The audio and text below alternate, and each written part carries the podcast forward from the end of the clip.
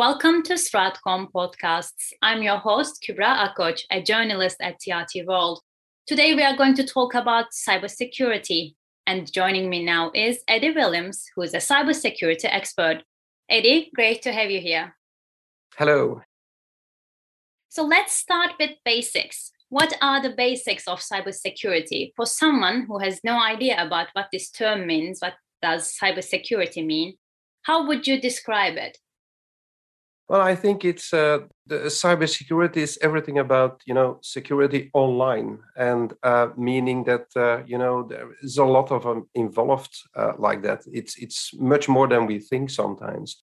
So it's uh, the security about you know uh, your machine, your devices you work with, meaning that it's your PC or that it can be your mobile phone, but it also involves yourself because sometimes yourself is also very involved in it because you may click on the wrong link or something like that or you could make the wrong decision. So cybersecurity is something like a, a combination of all these kind of uh, cyber problems uh, well online and also on your computers. Yeah great. And i I watched your TEDx talk about these basics of cybersecurity. You're mentioning a tale of two floppies, right?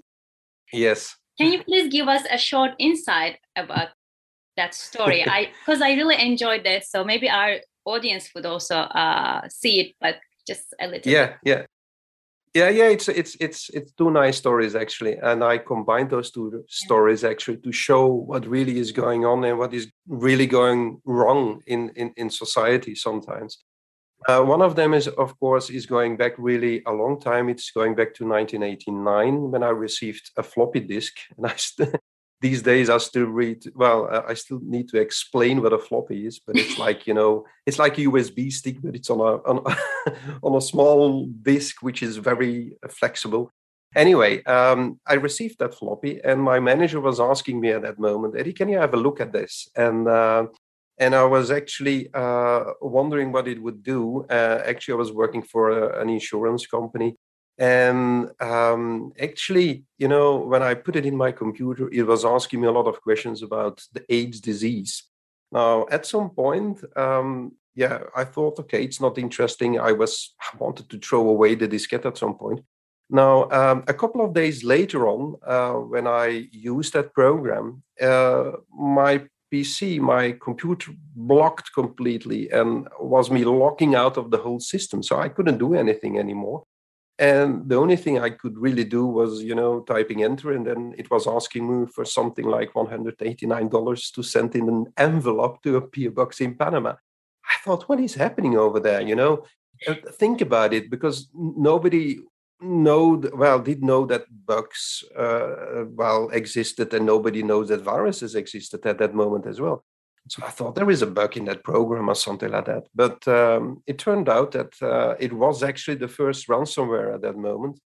Um, and um, I got a solution for it uh, as well. And uh, by doing that, actually, I uh, yeah, I, I came into I, I came really into the antivirus industry, the security industry. So it was part of my whole life at that moment it's a very strange kind of thing, a small thing happening. Uh, but I think um, the uh, listeners over here can just watch the TEDx talk, and, and, and that explains much more than I can say today, you know. Uh, but it's actually uh, it was one of the, it, it's the first ransomware and meaning that it's of course was yeah well you know it was ransoming my machine and it was asking money to unlock it and and i was one of the first ones in the whole world to oh got that thing in front of me. I thought wow what is it's this? Terrifying. You know? yeah and now it, it's everybody has it and now every company has it. Actually the whole world uh, it, it's it's an it, it became an industry and and this is something people seems not to know and seems not to realize. It's it became really such a big, heavy industry. It's even bigger than the gaming industry. These cyber criminals are at this moment, and and and that's a very very problematic thing. Yeah. But yeah, it is it is really interesting. So thanks for sharing this. Uh, so about this cybersecurity issue with pandemic, so everyone started to using use Zoom, right? Even we are recording this on Zoom itself. So one of the main like it made all the headlines around the world this zoom lawsuit. And everyone was wondering what will what what was the case. Google and zoom they were arguing about some stuff. Can you give us a little bit more insight? What was that case um, about actually? So was it related to cybersecurity or it was something else? Because ma- mainly it was seen as a cybersecurity issue Yes, of course. Well, in the beginning, of course, Zoom wasn't completely ready um, for you know having this pandemic. Every everybody, uh, well, a lot of people worked from home at some point, and then of course uh, it happened that um, yeah, Zoom was like flooded with uh, people using the system and actually it was not ready for it in the beginning. So they w- didn't even got a password to to log in uh, which is now required of course and actually automatically given at, at the beginning. But that wasn't the case in the beginning and and there were a lot of flaws inside the zoom uh, program as well.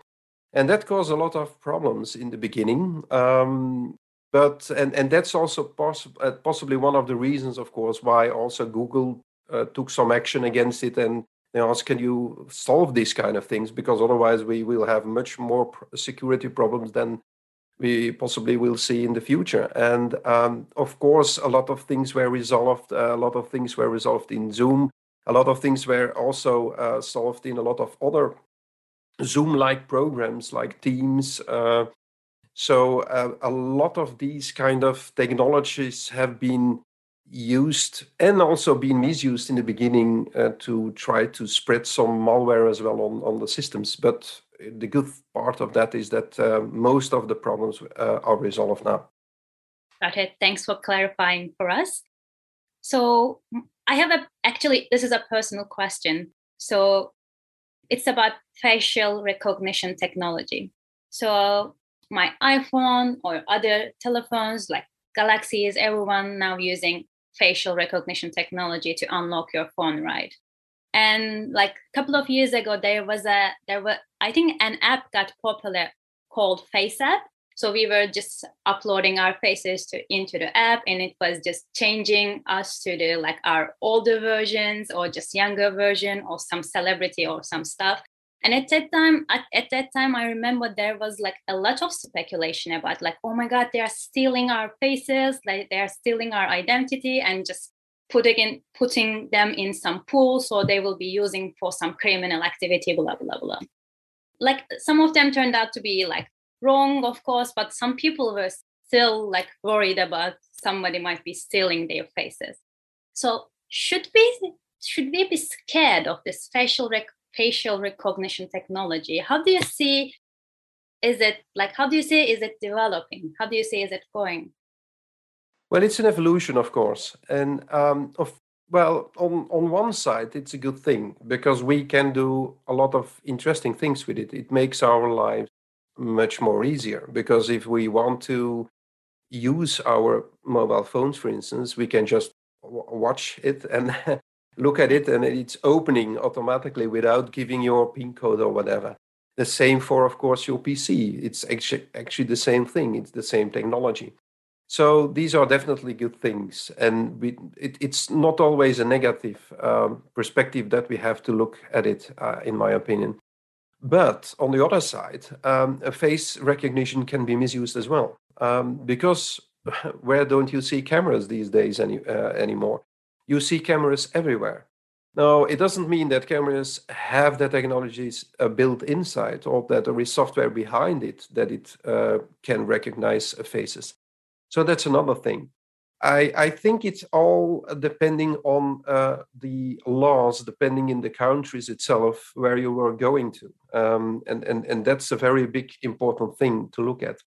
Uh, we all know if we go to China, for instance, um, they do have different laws about face recognition. So it is much more easier that you are recognized over there by a face recognition camera than you think if you compare it by going into Turkey to, uh, you know, on, the streets or in, in, in Europe or in the States, for instance. So it all depends a little bit from where you are. I think so. It depends from the country's laws. It also depends from, uh, well, in Europe, for instance, we have something like the GDPR, which is the General Data Protection Regulation. And that law is actually regulating more or less uh, what can be shared, what can be um, saved on, on servers, etc., and something like that. And, and the good thing is that um, it is a little bit regulated like that over here, but that's not everywhere. So yes, there have uh, there are very good uh, things in it. On the other side, we have to be very careful um, because well, every kind of app can use this sometimes, and maybe just look at where the app com- comes from and if you should activate it or not, or something like that. It's always the best. And if you have, yeah, and, and the same goes for the country itself as well. You know, uh, that's that's so yeah, a, a lot of positives and a lot of negatives, I think, as well. Got it. So regarding this information and data protection case, I think this is different for maybe celebrities and government officials, but like just one individual or just ordinary people, how vulnerable are we to hacking or just how vulnerable are we to like someone stealing our information our location services on like uh, which is like um, saved on our mobile phones or just saved on our laptops how vulnerable are we well, uh, of course, we are all vulnerable um, because we are using mobile phones and we are using PCs. But mobile phones itself are like you know uh, pocket PCs in in in in your pockets, um, and um, they they can do actually much more than a normal PC can do sometimes. So um, so and that's some people don't well ignore this kind of thing. Um, it's it's it's a well, you know, the thing is, we have seen cases this year like Pegasus, Pegasus software, which is kind of software which is spying on mobile phones, also spying on, on, on PCs and Macs, of course. But uh, particularly, it, it, it was a very interesting case because a lot of uh, leaders, uh, political leaders, uh, a lot of um, uh, people uh, from the press, a lot of um, um, NGOs, a lot of organizational people. Let us say a lot of people were spied on just because of, well, you know, these things can be sold as well. And this is what we saw, of course, during the Pegasus case. Pegasus was created, well, actually was created by the NSO group, which is actually a, um, um, a company um, which is of course uh, creating these kind of stuffs and creating this kind of software and it's actually selling this to whoever who wants it and of course that is a big range of you know ranging from um, uh, of course it's it's it's uh, intelligence services uh, could be governmental uh, services from all over yeah the world. And and that's something you can't really stop in the beginning. Now on the good side is that um, well america uh, the state is actually taking a little bit action against these kind of things because they are uh, trying to ban more or less the NSO group and try to stop these kind of things and i think this is on uh, I, I think this is a good thing because if this goes on and if nobody is taking action against something like that or taking action against uh, similar companies because there are other companies like the NSO Group as well, which are also developing this kind of uh, software. Then nothing is happening, and now at least something is happening, and at least something can be, uh, you know, we possibly think that it could be, um, well, improve at least in, in in the future. However, on the other side, malware will be always there and malware is controlled by cyber criminals. And that cyber criminals is of course you know they are not related to these kind of strange weird companies. And they want to make money and those kind of cyber criminals will always try to you know spy on us or try to get um, our money or try to get our banking uh, credit card details or whatever and that is something which will still continue also in 2020 and, and uh, 2022 and 2023 and, and, and in the future. Uh, this is not going to stop very soon, in my opinion. I see. Lastly, I want to ask you about the book you wrote, Cyber Danger, right? Uh, I didn't read it yet, but maybe I'd like to read it, and maybe from our audience, some people would like to read it. How would you describe, like, what are the main points of your book? I think you are giving some useful tips about uh, about data and information protection. If you can mention a little bit, then uh, hopefully yeah. can conclude the podcast. Yeah, well, I, I think it's a nice, interesting book just for everybody who is interested in the subject. Um, it is not actually, you know, I didn't create it. I didn't wrote it for uh, experts. However, experts are also reading it. uh, so um, I really created it for everybody. Everybody interested in the subject of cybersecurity. So what is going wrong? What can you do about it? Uh, there are a lot of tips inside it. Uh, there are a lot of um, how should I say anecdotes in it as well. So meaning well, the story of my diskette is in it. There is another story is how I infected the whole airport in it as well. there are a lot of other real stories inside it, uh, which happened in my life. And they also uh, stimulate or they actually, um, how should I highlight more or less the problems related inside cybersecurity. Interesting as well, um, for people uh, you know who want to read something completely different at the end there is a small science fiction uh, short story in it.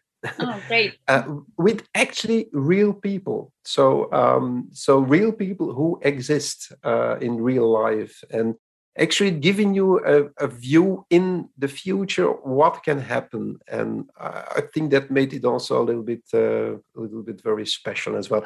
And there is also a couple of comments from a lot of experts also inside it. So i'm okay i wrote it but there are i think about 20 expert advices uh, about uh, all the problems related to cybersecurity as well in it. Great. Looking forward to read it Cyber Danger, that's the name. Cyber Danger, yeah, yeah. Cyber Danger. Eddy Willems, thanks for being with us. Thanks for your time. We really appreciate it. Thank you.